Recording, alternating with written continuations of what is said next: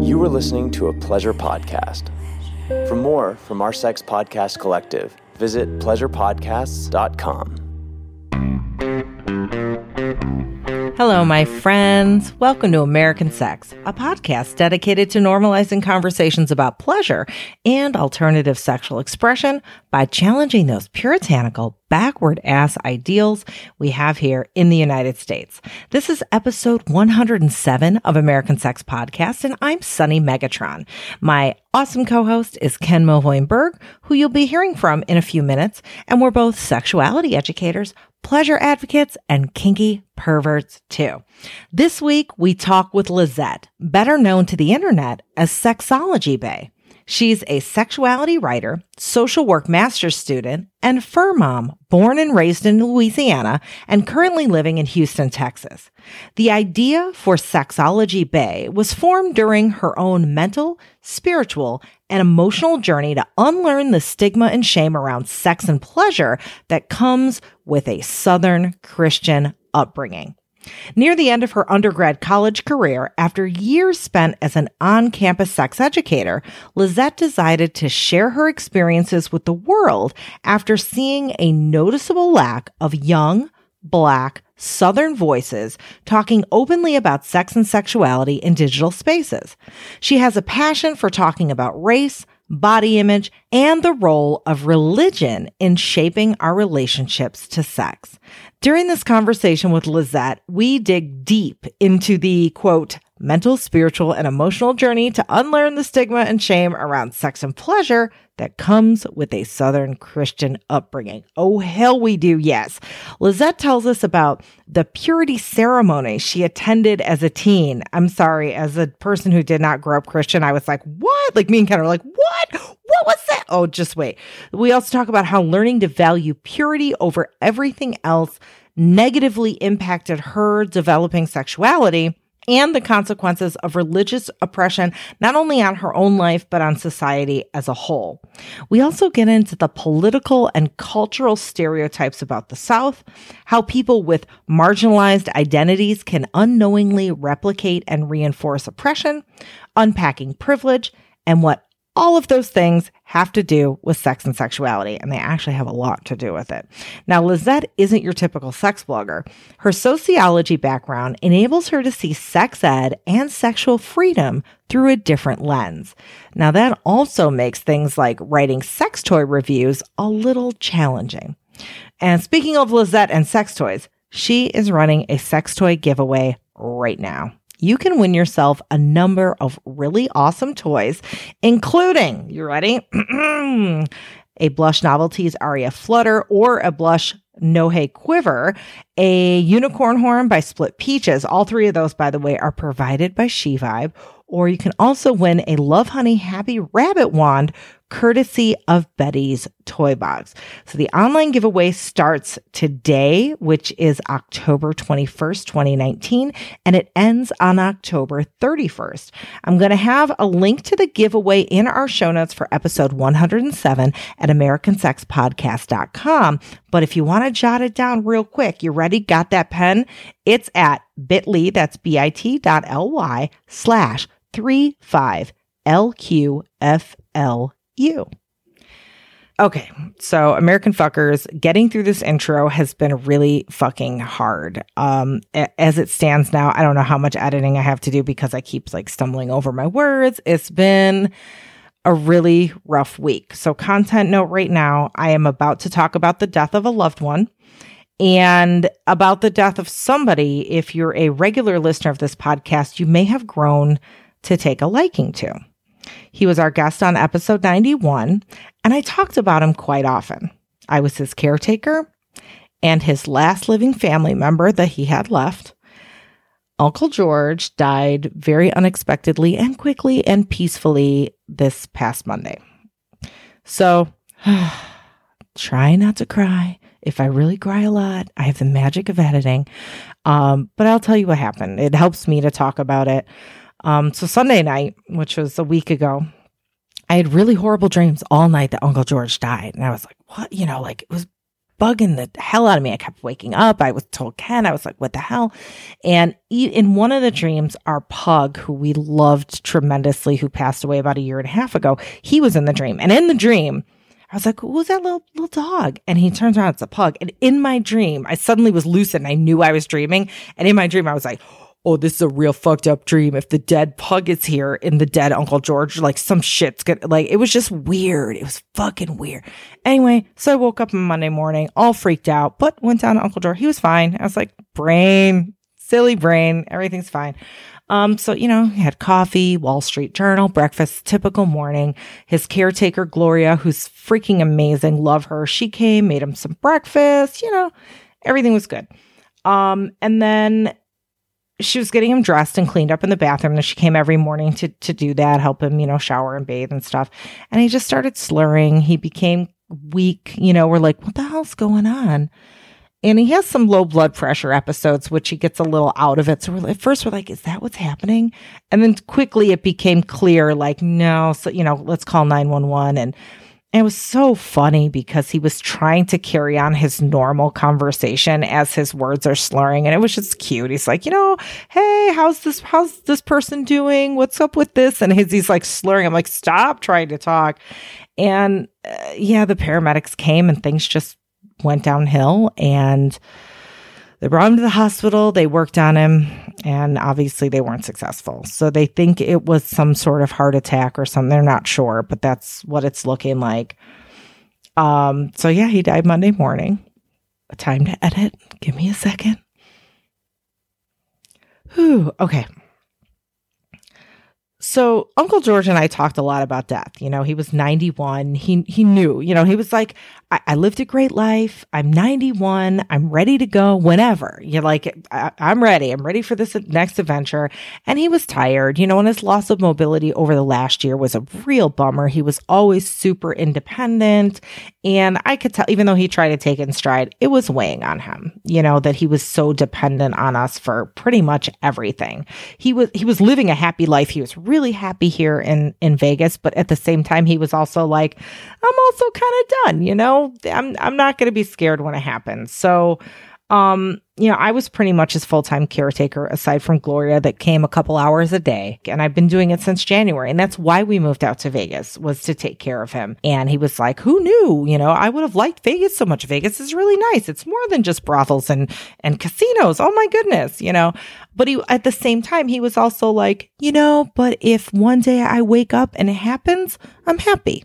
You know, so yeah, we we had a good run here in Vegas. It was a lot shorter than I thought it would be, but you know, every night he has cranberry and vodka at 5:30, vodka o'clock. And uh, you know, he had his routines down and and things were good and I didn't think this was going to happen now. But it did. And I'm sad. And he went out the way he would have wanted to with a belly full of coffee cake, having his normal chit chatty conversation in the middle of getting dressed for the day. And, you know, one of the last things he said, Gloria was rubbing his back with a hot towel, and that was always his favorite. And even when he was slurry, he was like, mm, I love that. That feels so good. That's my favorite. So the last thing he probably consciously experienced was being at home where he wanted to be with people that loved him. So tonight, have a vodka cranberry and have some port salut cheese or some kind of expensive foreign cheese. You know, he was kind of a cheese snob and have it in his honor. And if you haven't had a chance to listen to his episode 103, and I think earlier I said it was episode 91, which he was 91, and numbers, and I have death brain. So forgive me. It was episode 103. Do so while you're sipping on your drink. He was a really cool guy, and I felt really grateful to have a chance to get to know him so well over the last year. And y'all did too you know, you sent me great messages and notes about his episode when I tweeted on his behalf to, to President Trump. Oh, I just called him President Trump. Orange Mango Mussolini, whatever. Um, I, I said, Uncle George says, fuck you. It all went viral, like thousands and upon thousands of you like that. So thank you for sharing the last days of Uncle George with me. And I just want to say, you know, hopefully this episode's going to go out on time. I don't know. I'm kind of by the seat of my pants. I can't think. It might be a day late. I don't know. And if it is, thank you for being understanding. Same thing, you know, over the next couple weeks, lots of stuff's going to be happening. I don't know where my head's going to be. So if for some reason I'm late with an episode or two, you know, be understanding. I'll I'll try to get my shit together, but there's a lot going on. So, American fuckers, get a Kleenex, wipe those eyes. You know, Uncle George told me many, many times don't feel sorry for me when I die. I lived a long, happy life and I'm ready for the next adventure. So, okay, pause this, go make your vodka drink, and grab a big old hunk of fancy cheese and sit with me and listen to SexologyBae, aka sex blogger Lizet. And I am super excited. I know we always fucking say we're super excited. We need a new phrase. We, do need, a new, phrase. like my nipples are, are no, that's No, not that's a good one. Rude. that is rude. What are you doing? I don't know. I'm What trying are you, a to be 13-year-old boy? I'm trying to be cheeky, Ken. You're failing. You're being nipply, but you're not being cheeky. So, My my butt is nice and warm. How's that? ah, Jesus Christ. I don't know what's happening. So Okay. we we are starting something new with our special guest that's on today. One of the things that is very important to Sunny and I, as many of you know, when we go to conferences, we will refuse to do a conference if there is not enough educators of color, if there's not enough trans people there, if there's not enough representation across the board. So one of the things that we decided is that we wanted to give a uh, a lift and help elevate some new and upcoming voices that aren't ancient Gen Xers like us, because we want to get some millennials on and new and upcoming millennials. So we found we didn't find like we didn't just. I'm not going to use the word discover because fuck that. I'm not goddamn Columbus. uh, I stumbled upon during an like a Twitter uh, tornado uh, this amazing younger uh, blogger named Lizet. Now, Lizet, thank you for coming on the show today. I cannot wait to talk to you, and thank you so much for coming on the show. No, thank y'all so much for having me. This is super exciting and kind of scary, if I'm being honest. Well, Oh, no, that's okay. yeah, no, we're not scary. We're not scary, I I mean, unless you want us to be scary, we did, you know. That costs We're extra. We can negotiate, yeah. right? We can we negotiate can that, negotiate. as long, as long as you consent, we can be scary. No, but you Consent's know, the name of the game. It is, it is. No, but when you listen to sex podcasts, it's all kind of the same group of of guests that you hear and it's the same names that are out there and it's like there are a lot of younger, bright sexuality educators and and bloggers and you know all sorts of people that are you know are kind of in the shadows so it's like we want to talk to you because you're a shining star on twitter. I've been following you for a while. I don't know if you've noticed but i've been following you for a while. I have, and I remember when you followed me, I was like, "Oh, I've made it. this is legit now. I'm a person. this is happening." So when we were getting to know you, I was really um intrigued by your background and what drove you to get into sexuality education. Um so I guess let's start there. Like tell us like your sex blog, that's kind of a part-time gig, right? Right. Yeah. So, um, I guess let's just kind of start from the beginning. So, I am from the South. I'm from Louisiana, born and raised, um, only child of a single mother. And when I say that that informs, you know, the way that I walk through this world, like, I mean, obviously all of our upbringings do, but, um, when it comes to thinking about sex, sexuality, um, thinking, being a black woman, um, in the South with a religious background the way that I had, um, sex was just not something that was very open in my household. And, and th- that was the thing. My mom was, I would say fairly open by, by the standards of other people that I grew up with in terms of, I remember when I was like younger and she would, uh, she'll talk to me about, you know, what happens like when my period starts. And, um, we were very open about like my development and puberty and things that would happen. But sex was always kind of like, I kind of reached a point where my mom was just kind of like, I'm assuming you know like what's like what happens. Just don't come home with any kids, and we're fine. Okay. And Did, I mean, did she talk to you about how to use safe sex stuff, or did she just hope that you would know? don't ask, don't tell. it was really kind of a don't ask don't tell situation and and it wasn't you know necessarily that she shut down the conversations it was just that like i i don't think she knew how to open the door with me mm. and and you know and that's that's like not something i blame her for like that's not something that her was open you know when she was growing up either um but it really did fall on me to kind of find my own resources to learn about sex and safe sex and healthy sex and things like that. And um, so I did, you know, as a child with access to the internet. I was just fortunate to kind of find my way into really good resources like Scarleteen. Um, Oh, I used to write for them. Heather is awesome. they, they just answer so many questions for me as just a preteen and a teenager. Um, and then I guess kind of from there, um, so like in high school, you know, that without exaggeration, it's so funny, like being again in the Twitter sphere and seeing in the sexuality space how, you know, most of the people that are educators or writers or bloggers are generally, you know, white from the North um, and women. And so seeing them talk about their sexuality backgrounds it, it looks so much different from mine. Because you know they'll talk about how you know when they'd had sex ed at school it didn't include you know x y and z things. It didn't include you know like necessarily safer sex or sex for queer people or things like that. I didn't have sex education. Like nothing. you know so like like nothing. So like let's start there you know. Um and and that's obviously that's a very common thing across the south. In across the country only 24 states mandate sex education. And obviously from there it falls down to the states on what they want to include in that curriculum. And so obviously in states that are more conservative, if they do have sex ed at all, it's going to be abstinence based, um, and obviously based around you know more like religious dogma, I guess for lack of a better word. And so, um, the closest thing I got to sex ed in high school was in health class, led by like the volleyball coach who was also my psychology teacher.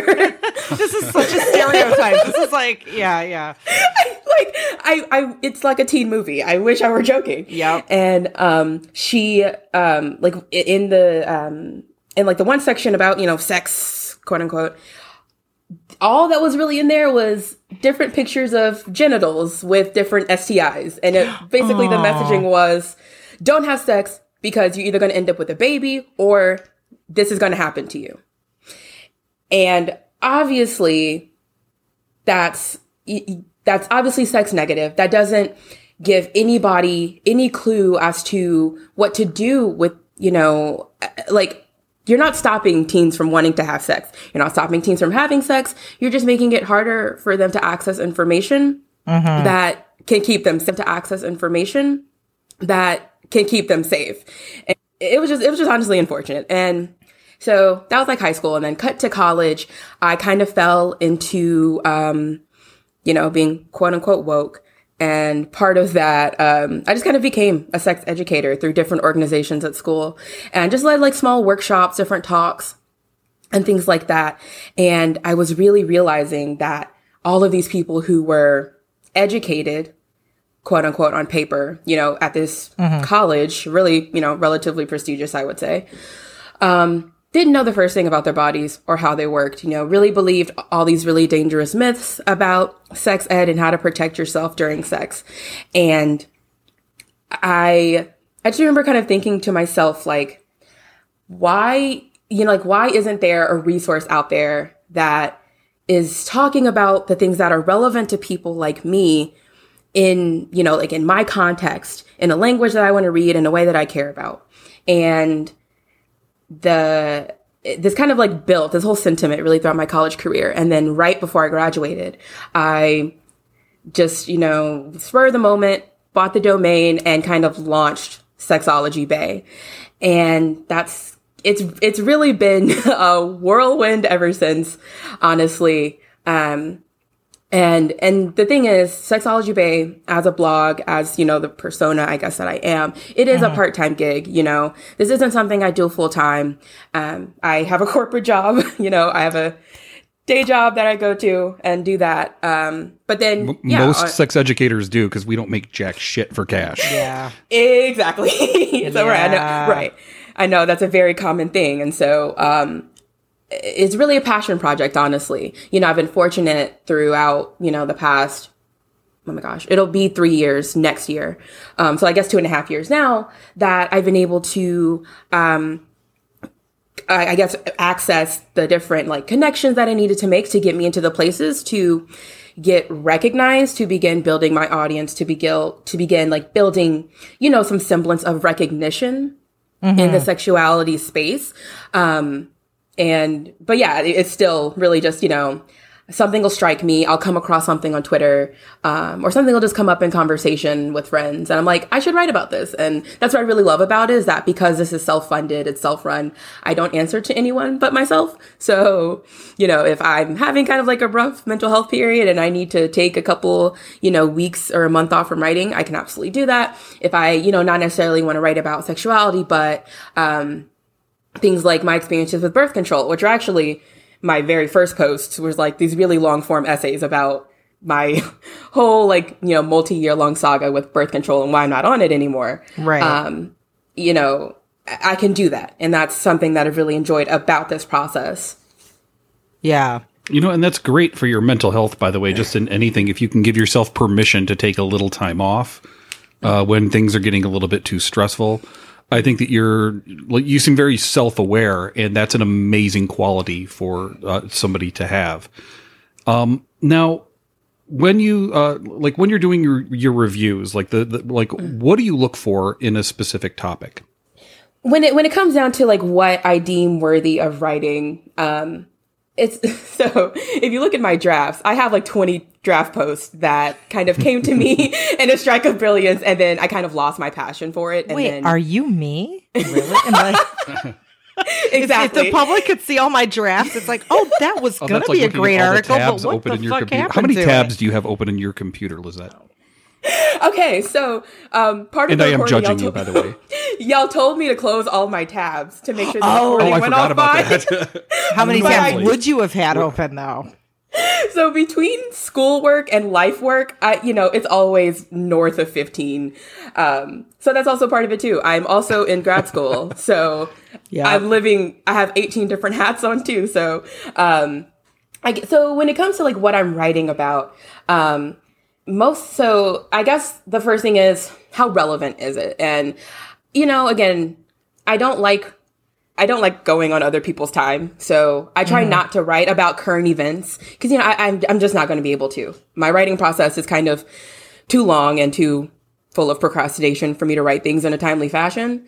So um, I try to stick to things that, you know, maybe there's a thing that triggered a particular topic back into the public consciousness that, but it's always like evergreen. So um, I, I think two or three posts ago, back in May or maybe June, I wrote about um, like my feelings about all of the abortion laws, anti-abortion laws, I guess, that were kind of passing um, in different states, mostly in the South.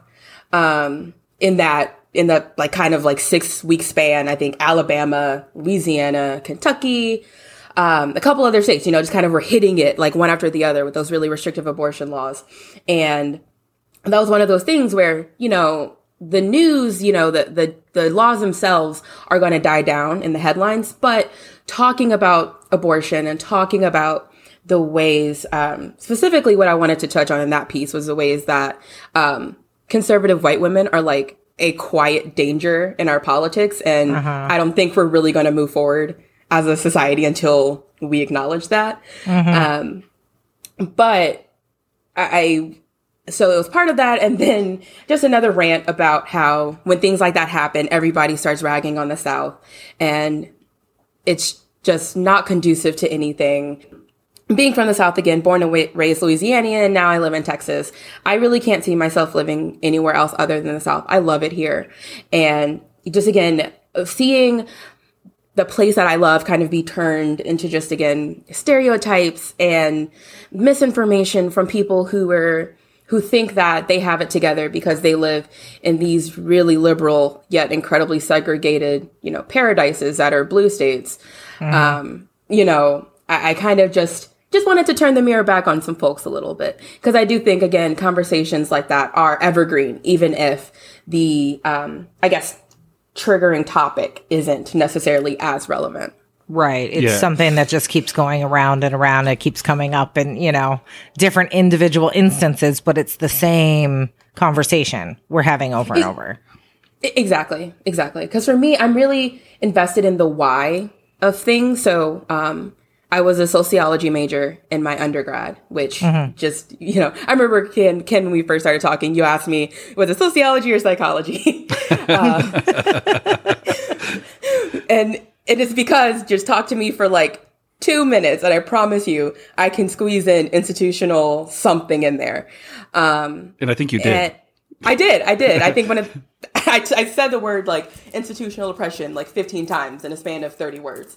Um, but again, so, so, so because that's my background, that's the way that I approach everything. And so it, it's kind of, you know, beyond just kind of the surface. This is a thing that's happening.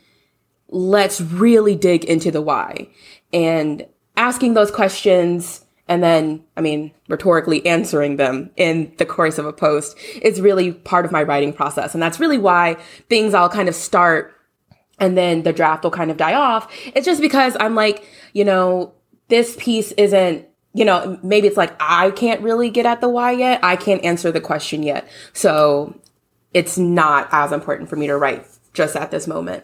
Right. And um and, and lately I've been falling into product reviews as well, which is actually interesting. That's not really why I got into this. I think it's so funny. Um, you know, like I tell my friends, like, you know, oh yeah, you know, I did a new review, blah, blah, blah. They think it's so cool that companies will send me sex toys. Right. And Like, ooh. they're like, ooh, exactly. Like, ooh, it's so like, ooh, look at you. It's so like scandalous, you know, like, yeah, I have three freaking Tupperware, con- like giant Tupperware containers full of sex toys. I have nowhere to put them. I live in an apartment. Okay. I don't have storage space, but Yeah. you know, writing that, that's been it. That's actually been one of the most challenging pieces of this for me because my voice just lends itself better to, um, I don't know, kind of approaching things from a more, not necessarily academic, but just that more institutional kind of high level perspective. So it's very hard to, you know, talk about why I didn't like this vibrator or, you know, why this particular the configuration of this particular product you like did or didn't work for me. It's very interesting, you know, and I've, I've owned that about myself. You know, I'm not a reviewer. I don't try to be. There are plenty of great product reviewers out there. I will never say no to a company wanting to work with me, but you know, that's real. That's not really my, um, aim or my goal with this. Right, right. So I wanted to bring up something a little uncomfortable for not, not for you, but it might be for the audience. Um, I want to talk about why white women are problematic, and that's whether they're from the north, the south, uh, whether they're blue or red, and specifically, let's address white women's tears that have been turned into weapons. Can you explain that to our audience why it's problematic? Oh my goodness. Okay. All right. Bam! We just jump right into that shit, man. yeah. I was like, oh no, here's hoping I make all of my, you know, Africana studies professors proud. We read all those feminist texts for a reason. Um, so I guess without taking up an extra 45 minutes of y'all's time, I think that when we're talking about oppression and we're talking about structural oppression and identities that inform the way we experience oppression, Yet clearly gender is one of those. And I think it's very easy for white women to get caught up in, oh, like I'm a woman. So clearly like I'm oppressed. And it's so funny because it's something that bothers me to no end whenever, especially, you know, like the, um, like liberal feminist white women, they'll say, you know, just basically blame, you know, white cis men for everything. And I'm like, hey girl, two out of those three identities are also yours. like, Yeah. like let's let's take a look though. Let's reevaluate. And I think it's I think it's so hard because okay, let me I guess rewind it a bit. I think in general, it's really hard for those of us that have oppressed identities to acknowledge the ways that we benefit from and by extension replicate oppression. Mm. And I I, I will be the first one to acknowledge it is incredibly hard for me. Again, like as a black woman, that, you know, that in and of itself is a very oppressed identity. However, you know, I do have some level of class privilege. You know, I have a comfortable job that provides me with health insurance. I live in a two income household. You know, my needs are met beyond, you know, everything that I really need. Um, and I have, you know, a college education. I'm pursuing higher education, you know, things like that. And so, Right. it's it's very easy to look at yourself and say, okay, well, I suffer these these these ways, but how do I replicate things like for me specifically, you know, how do I replicate ableism? You know, how do mm. I replicate transphobia? How do I by extension benefit from those systems that are actively harming other people? And I for white women who kind of all they have to hold on to is their womanhood as their like only really like axis of oppression it's that much harder to want to let it go because and like i think if we look all the way back and the um oh my gosh i'm blanking on it now but like it's basically the construction of true womanhood that started during slavery that basically excluded black women from being considered women you know we were basically regarded as animals that wasn't just slave masters, you know, perpetuating that system. Their wives were just as violent towards enslaved people, towards the children that were a result of rape that were also enslaved. Like, because those systems benefited them. They were able to have access to a, you know, financially secure life. They were able to be society women. They were able to, you know, again, just access the, the, the level of privilege um, that was really rooted in the exclusion of other people. And I think that the, again, the, it's, I'm so I'm blanking on it so hard now. Um, but yeah, the construction of true womanhood that, um, that white women have, it, we still see it today. And that I mean, like that's where it's rooted in. And until white women reckon with that history, the event that in I guess popular culture started the civil rights movement was the murder of Emmett Till Right. because he allegedly was sold out a white woman who used her white womanhood Mm-hmm. to enact violence against this black child. And that's not a coincidence. Even today, Amber Guyger, the white cop in Dallas who walked into a black man's apartment, shot him dead.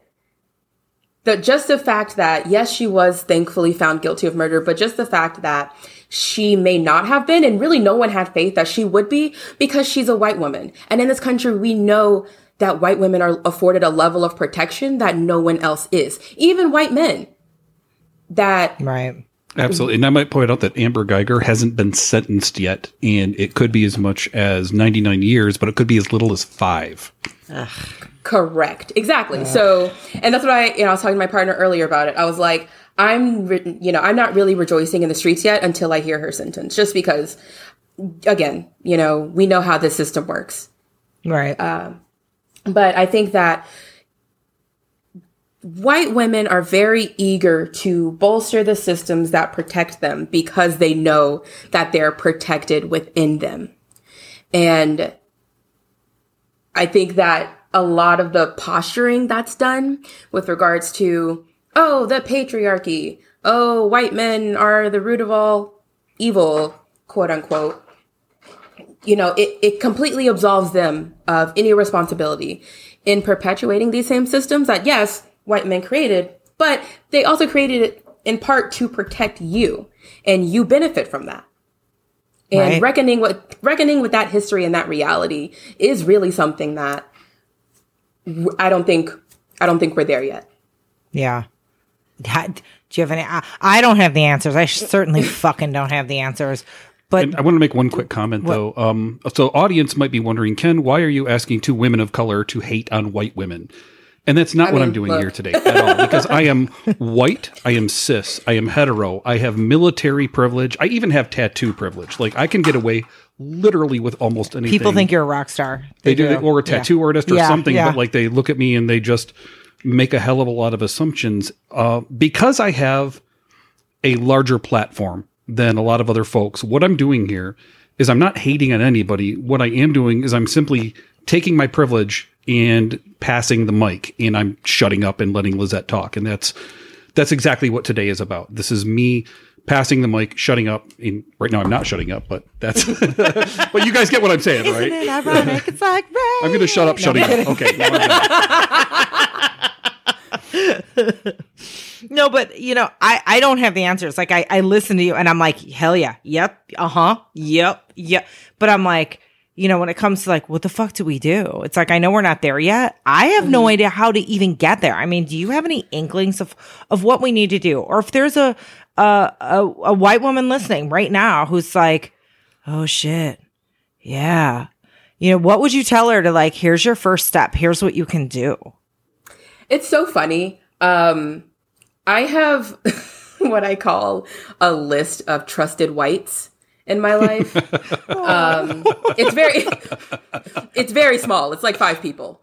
Um, and, And I think that's national, isn't it? yeah, oh yeah, global. it's actually global.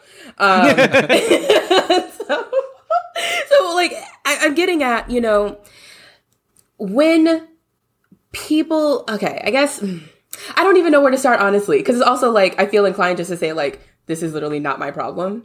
Exactly. Like go go. Look, What did what does Jiminica say? She says, "You your Google works like my Google, boo." It really does. It really does. For- I fucking they- Now you know there's a problem. Go start googling. Right. I, and I do think that what happens is, despite having access to Google, as we all do, is that a lot of people, and you know, we're talking specifically about white women, but it can be really about anyone trying to unpack like their privilege and their like mm-hmm. complicitness in systems of oppression. Is that like we try to reinvent the wheel, and we like you know try to just like figure it all out on our own and not understanding that there's there's all there's so much history out there there are people who've been doing this work for decades if not centuries there's a white woman whose name escapes me and i wish i remembered it but she's someone i think could be considered an accomplice to people of color she um oh my gosh I've gonna Is it my- the older lady with the short hair? Is that who you're thinking of? Uh, what No. the fuck is her? No. No, uh, she's she's dead. But she okay. I'm just getting Okay. at. She bought one of the things she did was she bought a house for a black family in the segregated South in like the 40s or the 50s or something like that. And like white people don't know that there there's a legacy of anti-racism within their own like community, I guess, if you know white people have a community, which is its own conversation in and of itself. Mm-hmm. But you know, like there are people out there that have been doing the work, that are doing the work currently, and like finding them, reaching out to them, and learning from them instead of asking people of color to do the labor for you is important because when a white person knows something or is an anti-racist, it's because a person of color's already taught them Right. what they need to know nine times out of ten or that information again has trickled down throughout the years and you know instead of reinventing the wheel look to what already exists i think Yeah. you know like I, again i try not to put too much faith into any privileged person when it comes to you know figuring it out 100% because we all do. We all fail. We never get it right you know all the time. But i think instead of you know just kind of rooting in your like well you know i call out my family members and i didn't vote for trump and like kind of leaving it at that and then getting stuck in that whole like defensiveness like you know reconsider. Of course, I'm not racist. if if I had a dollar, um, but yeah, I think just like starting at the resources that already exist and then kind of like working from that can help like just tremendously. Because I had to do something similar, especially when it came to um, working through like my transphobia and things like that as I kind of came into my own consciousness. Like it's not again, it, it's not an overnight process. You still definitely slip. I had a snafu the other day in which like I retweeted something on Twitter that was, you know, I didn't think it was, but it was brought to my attention that it was ableist and I had to like reckon with that. I was like, because of course my first instinct was like, no, I'm like an ally. Like, of course I wouldn't do something problematic like that. What? Right. But no, I do it every disabled- fucking day. I do it every day, and I try to not, but it's you know It- it just we're works in happens, right. progress. Exactly. And this person who is disabled said no, like that was kind of fucked. And I was like, you know, and they opted to, you know, no longer like be in my digital space anymore. And I can't fault them for that, you know? And I think it's also having that level of like, you know, you may fuck up and people might not want to associate with you anymore as part of that. Even if you acknowledge the hurt and resolve to do better in the future, they have the right to not want to, you know, be in space with you anymore. And that's also fine. Even if it really sucks and it really hurts your ego. Support for episode 107 of American Sex Podcast comes from Manscaped. They are number one in men's below the belt grooming. Manscaped offers precision engineered tools for you or your honey's family jewels. Now, you've heard us mention over and over how much Ken truly loves Manscaped products. And hey, I love them too because, you know, I'm not a huge fan of getting ball hair stuck in my teeth. Oh, really? You can relate too? Well, then there's a good chance that you or one of your partners can benefit from Manscaped. And because I hate to see you picking all those hairs out of your throat, I'm going to give you 20% off and free shipping at manscaped.com. All you have to do is use the code SUNNY. Now, you're probably also asking, all right, wait a minute. What makes Manscaped products so great anyway? Well, check this out. Manscaped has completely redesigned the electric trimmer. Their sexy Lawnmower 2.0 has proprietary skin safe technology, so this trimmer won't chop any nuts. Manscaped also has the Crop Preserver, an anti chafing ball deodorant and moisturizer. Manscaped is the perfect gift for a partner. Not only can you use it to cut to the chase to get things all cleaned up down there, but if you're a little kinky, what if you made Manscaped a scene, right? Having your lover groom you can be considered an act of service. Or perhaps grooming your submissive could be considered, you know, carefully tending to your private, very special ball field. Hmm? See where I'm going with this, right? American fuckers, go get your 20% off and free shipping with the code SUNNY, S U N N Y, at manscaped, M A N S C A P E D dot com. That's 20% off and free shipping at manscaped.com with the code SUNNY. Yeah. You know, as hard as I try, I still am racist because I benefit from institutional racism. And by the way, white people definitely have a culture, and it somehow involves mayonnaise and raisins and no spice. Oh, Okay. That's, okay. Those are the three. Those are the three things. And being they- really passive aggressive. being very passive aggressive. Yes. Can we talk about how I feel personally attacked that white people have been able to lay claim to mayonnaise? I love mayonnaise, okay? And look, y'all got it on raisins. Y'all are allergic to seasoning. But they're I, I they're love mayonnaise, but but you know, me and Sunny have a fight because I like Miracle Whip. Fucking Hellmann. Okay, no, Miracle no, no, not wait, mayonnaise. wait. Miracle Whip is not mayonnaise. Ken, you lost me. Sorry. Exactly. I know Thank it's you. the tangy goodness. I think what is it? Me and like Melina are the only people that like Miracle no, Whip. Melina thinks you are. Oh, I'm the devil. I'm sorry. you're sorry. the devil. Well, I you're the am mayonnaise devil. or the, I'm sorry, the Miracle Whip devil. Miracle Whip devil. Yes. I'm sorry. I, I- thought for a minute she liked the, the Miracle No, Whip. I, w- I no. was wrong. Sorry, Melina. Mo, No. I am not right on that. I am wrong. I am I'm definitely- a blue-eyed devil of Miracle Whip tangy awfulness. No, not miracle. I was with you until you said miracle whip. No, but I think that there is a, cont- you know, hey, listeners of color, if you love mayonnaise, please tweet me. We will form a coalition. We will take back what is ours. We will not let white people colonize mayonnaise. Okay? Yeah, I, yeah. We exist. I'm with you. I love my Hellmann's, man. I love my Hellmann's. It's Yeah. just I don't like dry sandwiches. Like, who can fault me? Right, right. And how would you have deviled eggs without Oh, your mayonnaise? Okay, I mean, potato salad. Like, right, come on now. Right. Like, yeah. How are you gonna make a, a like a what a mustard potato salad? What is this? Like, are we in Manhattan? Like, what? What? New York City. Oh my goodness.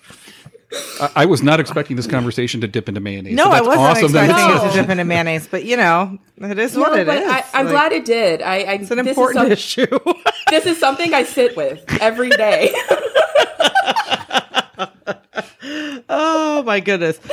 So, all right, mayonnaise. The- I'm with you on the mayonnaise. So one thing though, I you know it, I like hearing your perspectives and and really getting insight as to you know the reasons why not only that you got into to sex ed and social work, but the bigger reasons around that. You know, a mm-hmm. lot of people are like, oh, it's just about sex toys, or oh, it's just mm-hmm. about like, oh yeah, we should have reproductive. Re-. You know, there's a mm-hmm. lot more there. And you know, when when we had been talking before and about you growing up in the South, one of the you know in your a big thing in your life was religion, and not just in your life, but in the South. So, what kind of role did that play in the um, you know, the the the secrecy and the the not talking about sexuality, both in your life and just in the culture that you grew up in? Okay. Um, so uh, again, the so family's incredibly religious. Um, and by extension, as a woman growing up in that environment, I was raised to basically value purity over everything else and remaining pure over everything else. And if I had a dollar for like every like purity ceremony that I went to at different churches with my friends and things like that, like Wait, you actually went to those? yeah, they were Can you like can you please like uh, okay so Yeah, for our so- for our audience like this is a foreign thing to the majority of the people listening. Can you tell us what a Mm-hmm. purity ceremony is? Like just give us a like a 2 second rundown. Yeah, so the one that I, the one that stands out most to me was, um, it was at my friend's church, and I w- we were like seventh, eighth grade, so like 12, 13. And um, my friend was in it. I was just like there to support her. And what basically what it was was that um, all of the girls in the church, of course, boys didn't need to participate. And Seriously? yeah, because you know, I, I don't know. This is Yeah. yeah. like I'm a Jew. But don't yeah. look at me like that. but yeah, yeah, like I, I'm trying not to be sarcastic, but yeah, And is this evangelical Southern Baptist? Like what denomination would this be? I'm gonna be honest, I don't remember, but I'm Probably going to ass- Protestant of some kind. I'm go- oh, is absolutely Protestant. I didn't Okay. really, I didn't really meet Catholics until college.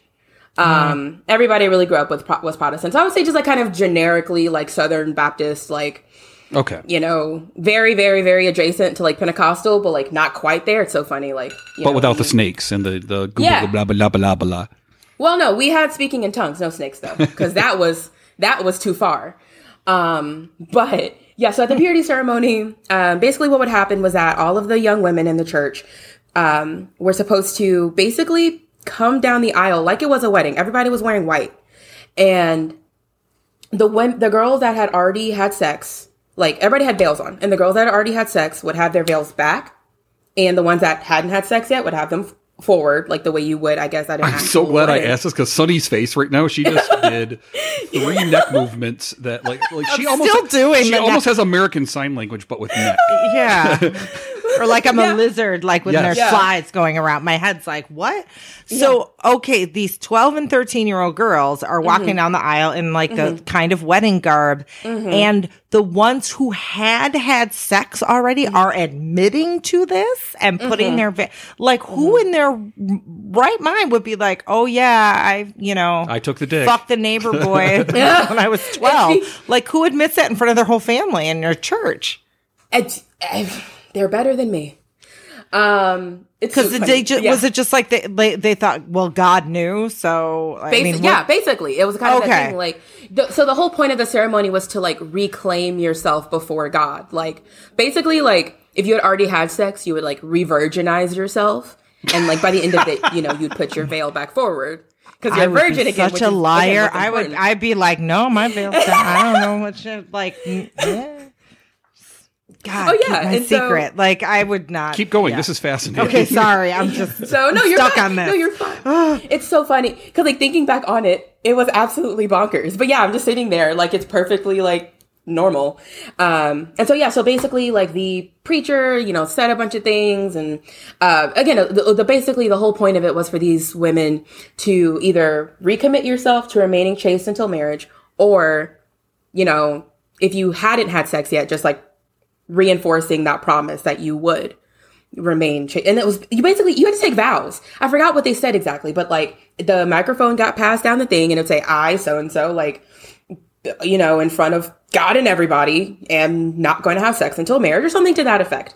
And, um, yeah, that was it. And it, you know, again, it was a bunch of like young women who were either forced into it by their families or opted to do it. And I, again, to me, that was perfectly normal at that time. Mm-hmm. And, you know, I was, I, until uh, about 16 ish, I had committed myself to remaining chaste until marriage. Um, and I was like, yeah, cool, perfectly valid.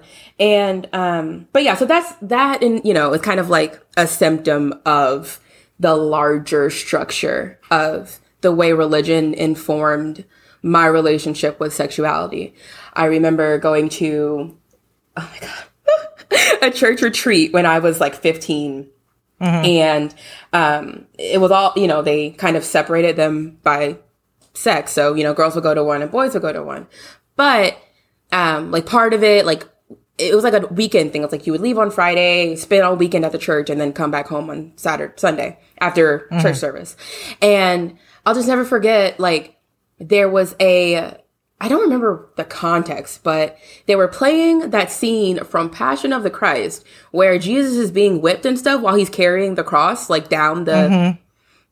thing. And, Are you talking about that awful Mel Gibson travesty? Yep, that movie. Yeah. Um, oh, yeah. So that's they showed so, that in, in a church. Yeah. So, so keep in mind, this was like this is a mega church. So we're talking like this is on like movie theater size screens, and it's like 200 young women there, and we're just like being exposed to this violence. And meanwhile, there's a bunch of like you know female like pastors and like mentors, quote unquote, down there, and someone's like screaming into a microphone like, "Look at what God has done for you. You need to say sorry." Like, look at all that Jesus sacrificed for you. Like, it was like. it was, I remember like in that moment feeling like just guilty. Like, oh, you're right. I have had unpure thoughts. I have, you know, sinned. I have done all these like terrible things. And like, look, this white man got beat up, so I shouldn't do those things. Like, so I'm resolving to do better, kind of a thing. And um, that, again, made so much sense to me at the time. And it seemed perfectly not normal, but like it made it made sense to me because I was just what mm-hmm. I've been raised so to. different than any experience I've ever had. I come from a very religiously mixed family where, like, I had one side that was Protestant and the other side was Jewish, mm-hmm. and uh, but like we, the second congregational church that I was baptized in when I was a little kid was like there was Easter eggs and Noah's Ark, and that's pretty much it. And then some fat guy that looked like Flounder that was the preacher. For uh, I'm sorry, the flounder from uh, Animal House, and I'm really dating myself. She has no idea who I'm talking. Yeah, about. no, no, you lost me. we used no. to call him Father Flounder. Oh, okay, you lost me on that. But like, one. no, literally, like we had we, we got snacks and drink grape Kool Aid, and that was it. There was none of this stuff. Like you kind of went to church for show, like you know. And I went to church maybe two times, right? Like yeah. on a holiday, and when or, people died. Yeah. and that was it. And then we had to look at Father Flounder, and I had to wear a suit, and it pissed me off but it was small and there wasn't yeah. cool stuff and there was no mm-hmm. singing because it was a bunch of white people. Mm-hmm. So there was nothing awesome yeah. about it. It was just. And but you had your miracle with uh, salads. They had that ambrosia salad. They did have that ambrosia salad with raisins and, and mayonnaise in it. Not anyway, ambrosia. back to whipping Jesus and right like not Miracle Whip. That's a different kind of miracle. Right. Which is like that's you know, no, that's where it comes from. So the whip of Longinus is the Miracle Whip. Oh my no, gosh. No. My mother is going to listen to this and I'm going to get a phone call. Um, oh. it's, I, I, Lizet's I, mom, I'm so sorry. Sorry, Mama I'm so sorry. We're a bad influence. It's not it's, Lizet. It's us. It's we'll us. take the blame. It is us. It's the Miracle Whip. It yeah. makes white it people crazy. It, it does. makes us crazy. It does. It's so funny. Um, but yeah, so you know, these are all experiences that took place like during my like you know, relative, like my formative years. You know, I was like a young teenager into a young adult, and these were things that I considered as normal. I remember, I can't believe I'm about to say this out loud.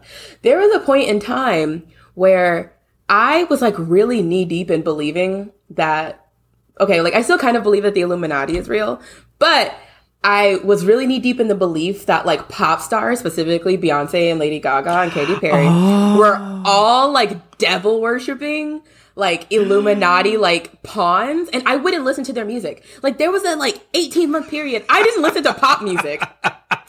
and oh my gosh, I can't believe I just admitted to that because I like to forget about that. But it, it coincided with this like what I thought was a religious awakening.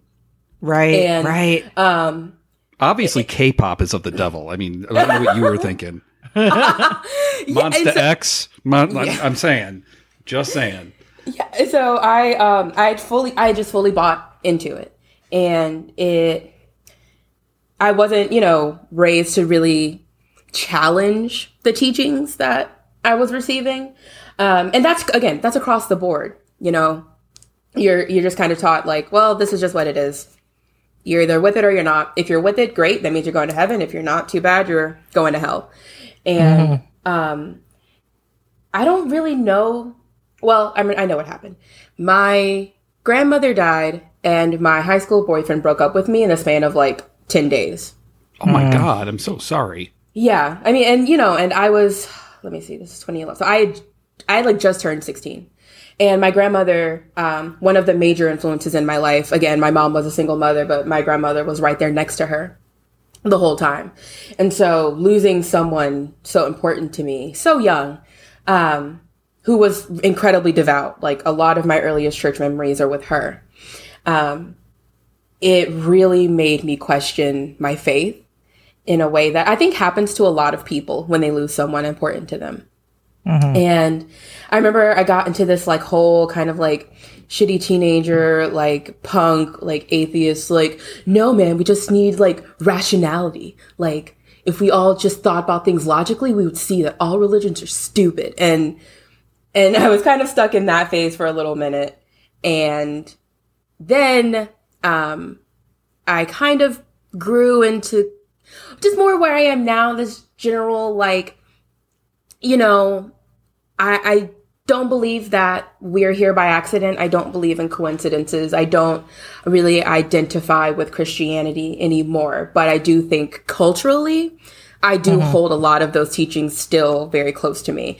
And when it came time to begin unpacking my relationship with sexuality and shame and stigma, a lot of it was tied back to this like mythical purity that I had basically been taught to hold on to for dear life since, you know, like my earliest days. And so, um, like, you know, the whole like, um, it, it, basically if you have sex before marriage, like people aren't going to want to be with you. You're not going to be worthy of marriage, blah, blah, blah. Um, and like, fun fact, um, I've been with my now fiance for almost seven years. We've had premarital sex we're fine, you know? Oh, right, right. you know, like I am so glad God didn't strike you down with a bolt of lightning. I know, right, right. I, I, think kind of having these experiences that I was kind of taught, like, well, if you do these things, bad things will happen, and like then doing the things and bad things not happening, it really started making me question the whole setup. And right. Uh, and so again, so when it came time to like really ask myself, you know, like if the, if these things made sense to me I couldn't conceive of a God that was so like, you know, loving and generous, but would condemn his own children for living the lives that they thought were best. Mm-hmm. And, you know, no like religious figure who was really evangelical and really conservative could give me like a good answer to that. I was able to kind of get in touch with like a more radical Methodist congregation of all things Methodists. Um, did, did you just say the words radical Methodist congregation? I'm just because that's my new band name. I, I don't know. know. if you know that.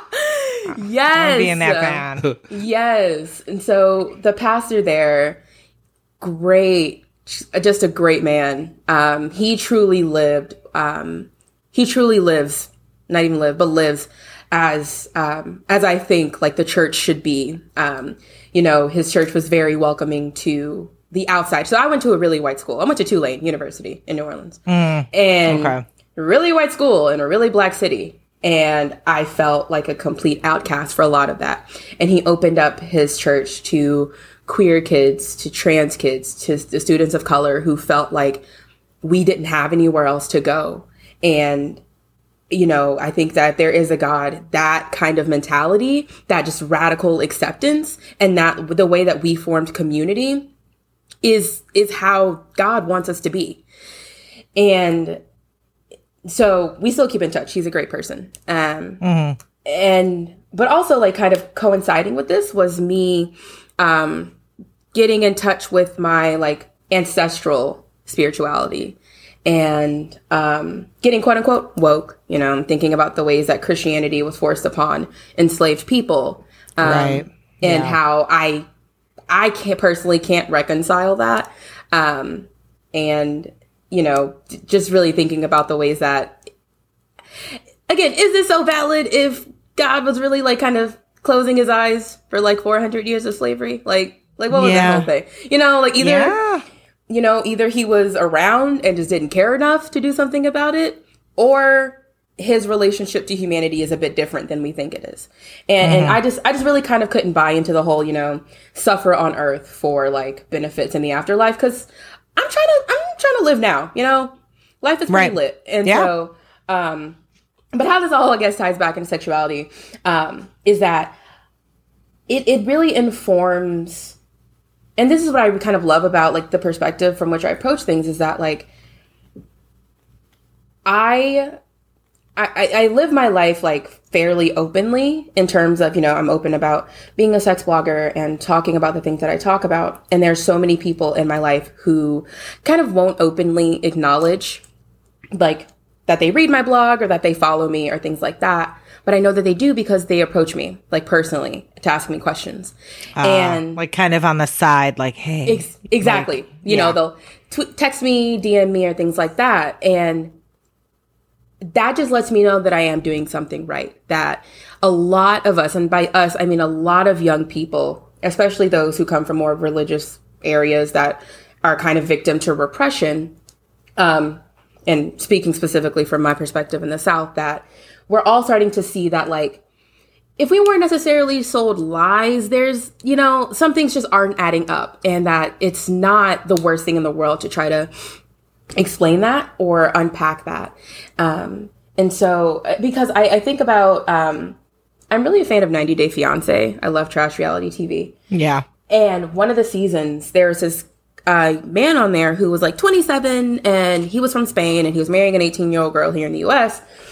And like the biggest fight of their relationship was about them talking about their sex life. They were both virgins, they're both religious. They were like, you know, we're not going to have sex until we get married, which like fine. But he like had a breakdown when his future wife is trying to get him to talk about sex Oh, like the sex that they will be having in just a couple of weeks and that just make that just made me so upset to really see this grown man like fearful to talk about something as natural as sex. Um and i just kind of it just reinforces the idea that i want to keep having these conversations even if it feels like i'm tweeting into the void sometimes and people aren't really engaging with the content. Because every time i make a post every time i tweet you know when I'm talking about these topics, it's just doing that much more to really break down that stigma and really kind of um, just show people that it's it's okay to question the things that we were brought up with, and you know, families not understanding isn't the easiest thing to overcome. It's really funny. I've been doing this for almost three years now and I haven't actually had an open conversation with my mom about sex. I've lived with my partner for almost three years, haven't had an open conversation with my mom about sex. I'm an adult and I'm planning a wedding and haven't had, you know, like all of these things. Right. And and it's not because like again, she's like particularly, you know, like um like she, she she wouldn't shut the conversation down. It's just that we don't know. We're not taught how to open that door. Right. And I resolved to myself that should I ever have children, I don't want them to feel that way. about approaching me when it comes to talking about sex and their budding sexuality, especially if they're queer. I want my children to feel supported in all of that. And if it means, you know, just like opening that door with them when they're young and kind of saying, hey, this is what it's about, of course, obviously, in like age appropriate ways. Right. Like, then why not? I don't, cause I just think about that, you know, the guy on 20, 90 Day Fiance who just could not talk about sex out loud with his future wife. And I don't, you know, I don't, I don't want people to have to live like that. And um, I, I see, I see the consequences of religious oppression, like fairly frequently. And I think that the ways that it's weaponized against those who um, don't have as much power by those who are, you know, I also think that, again, for talking institutionally, like that can't be avoided. So, um, what comes to mind is in Louisiana, um, a couple years ago, Bill Cassidy, who at the time I think was just a state senator, and now he's a United States representative, I think. His 16 um, year old daughter was pregnant, like became pregnant. Mm-hmm. And this is a guy who, despite being a medical doctor, actively like is against instituting um, comprehensive sex ed in Louisiana, and is of course you know a quote unquote pro life kind of guy. Um, and it, it doesn't, you know, the irony isn't lost on me that someone like that um, ends up with a pregnant teenage daughter and right. has nothing but positive things to say, you know, oh, it's such a blessing, you know, we're so excited about this, but where's that kind of like, you know, same level of like morality posturing when it comes right. to preventing this in the first place. Uh-huh. Uh, Interesting side note here most physicians, especially general practitioners, mm-hmm. have very little sex education themselves. we have actually like assisted in teaching uh, PhD level medical students on sex and sexuality because I think what do they have like six hours? Yeah, it's like uh, five to ten, depending. Five, yeah, yeah. Five, five to ten hours total sex education for general practitioners.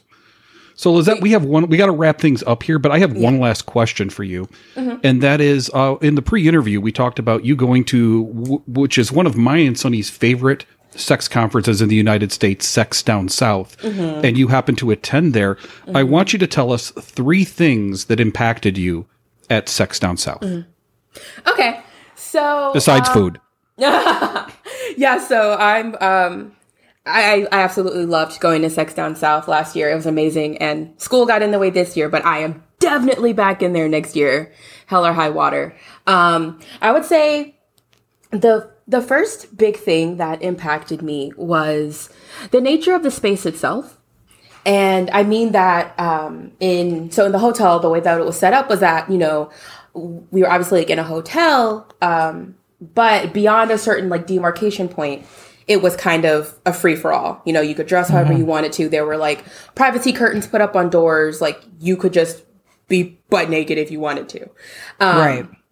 And experiencing that level of freedom in, in public was also, was just kind of a new experience for me in the first place, which is why I think it was so impactful. Like, I think, you know, at one point I was walking around in my bra and underwear, like just because I could, like literally because right. I could. Awesome. Um, the second big thing was one of the um, one of the workshops that I went to by uh, the per- the name of the person who did it escapes me, but I did I named her in my write up on the po- on the conference from last year. Um, she did a workshop on astrology and sex and sexuality, and mm as kind of a woo woo person myself, um, that was really affirming and just really exciting to hear just again the ways that I don't think things are coincidences, the way that the stars have aligned um, when we were born definitely impact the way that we see sex and relationships. And the 3rd mm-hmm. thing, um, and when I knew that I was doing the right thing with this whole SexologyBae thing was at the end on the the last day, um, which is normally a Saturday, they have this thing called the Big Bang, which is like a party. And right. it's different, um, I guess like acts, you know, get on stage, burlesque, stripping, dancing, um, things like that. There was one point where I don't remember the context, but there were people on stage shaking ass to, to Kirk Franklin. and when I tell you I shed actual tears in that moment, Aww. because the one, like, Kirk Franklin makes bops. Like, Kirk Franklin makes club music. I'm not, I can't even deny that. um, but to see black people in the South shake an ass to gospel music, it was so affirming to me because it just re- it just reinforced the idea that we can hold all of this in us. That we, I don't, you know, I don't have to completely shed my religious upbringing and completely shun religion to move forward um like as a sex positive person as a sex positive like writer or quote unquote, you know like person and Mm-hmm. um and just that i mean it, it, it, like just seeing that kind of display of like you know just the just the inter intersections i guess is really the best way to describe it of southernness. You know because I, I can't imagine a similar scene taking place in any other part of the world. I think It our relation exactly. We, we we go to hundreds of these things, and Sex Down South is its own unique creation that I've never seen replicated anywhere else, at least in the United States or North America. Yeah. And for and I- those listening along who don't know what Sex Down South is, yearly sex conference in Atlanta, um, and it centers people of color. The majority of people that attend are people of color, although all people are welcome. Um, but that's not something, you know, usually sexuality conferences are very white spaces and Absolutely. not in the South. Yeah. Yeah, and so and so being able to see people who looked like me, people who had similar backgrounds to me, doing the things that I would want to do, like it, it just let me know that like you know we can kind of do it all, and there's really nothing wrong with that. It was just it was just, it was really a thing of beauty, and like I said, it made me cry. Well, Lizet, thank you so much for coming on the podcast today, and just tell us a little bit about where we can find you on the internets. Yeah, so um, you can find me on Twitter at Sexology That is S E X O L O G Y B A E. Um, that's my handle on Twitter as well as Instagram. I am on a bit of an Instagram hiatus, however, it is still um, active. And you can also find me at my blog, sexologybae.com. Awesome. And also, okay, so listeners listening, American fuckers, you know, we take this ahead of time. Like, this isn't live or anything. It's probably like, it's, you know, now that you're listening a few weeks in the future. But Lizet, you oh. are like about to launch some kind of giveaway. I don't think you know the details yet, but where can they go to find the details once they exist? Yes. So I'm super excited to be able to do this for y'all. This is my first foray into something like this. So I'm definitely excited to make it happen um, in honor of me kind of making my first big step into media with being on this podcast. Uh, some of my friends at SheVibe and Betty's Toy Box have offered to give some of you wonderful listeners some products on my behalf. So um, hop on over to my Twitter. That is where every single detail will be um, for entry, for anything you need to know. Hop onto my Twitter, and you can find it all there. Awesome. Yay. I'm excited. I'm very I'm so excited. excited too. Yay! And um, American fuckers listening along, as always, stuff that we talked about. I know that, like, and and you know, if we remember some of the people that we couldn't remember, like, I'll go up and look who taught that astrology class at Sex Down South, so we can link that. And a lot of the stuff that we talked about, if you're like, I didn't catch that, I'm to put all the links in our show notes at American Sex podcast.com and I will also have the information for the giveaway there. So hop on over there and get all the goods. And uh, thank you. I really enjoyed getting to know you, um, getting to hear your perspective, and giving newer, less known sex bloggers and sex educators a, a platform because we you're, you God, I feel like an old lady. are an old lady, you're the next generation. You're, the, you are. you're going to is the next carry the, world She's on your literally the shoulders. next and- but it's true. Yeah. it is true. And, and thank you so much for even considering coming on our show. We really appreciate your time. No, th- thank y'all. This thank y'all so much for having me. Um, this has been it's been such a whirlwind to um, kind of start this as just kind of by the seat of my pants, buying a domain and starting a Twitter page, and to be here two and a half years later is so amazing. So I thank you guys so much for giving me the opportunity to just kind of share where I'm coming from and uh, the things that are important to me. Awesome. Thank you. Thank you All so right. much. Bye. Bye bye. Bye. Thanks for listening to American Sex. To keep up with Ken and I, we'll first make sure you watch our TV show, Sex with Sunny Megatron, on Showtime. Then visit sunnymegatron.com. There you can learn more about us, read our blog, peruse our workshop calendar, or hire us. For what? Well, either for private coaching, or to book us to teach at your event or university, or as sex and relationship writers for your publication. Oh, and don't forget, we're on social media too. I'm the super social one, so you can find me as Sunny Megatron on Twitter, Facebook, Instagram, my YouTube channel, and a bunch of other places. But if you want to get me on Snapchat, you gotta look for Sunny underscore Megatron, and you can follow Ken on Twitter at at tag Chicken. That's P S Y C H I C K E N. Also, please support us by shopping with the affiliates and sponsors from our breaks. And if you contribute to our Patreon, we're going to love you forever. Well, we're going to love you forever anyway, but just shh, go with it. Lastly, if you like this broadcast, tell people about it. Tweet it, Facebook status it, and rate it on iTunes and other platforms. Thanks, friends. We'll see you next week on American Sex.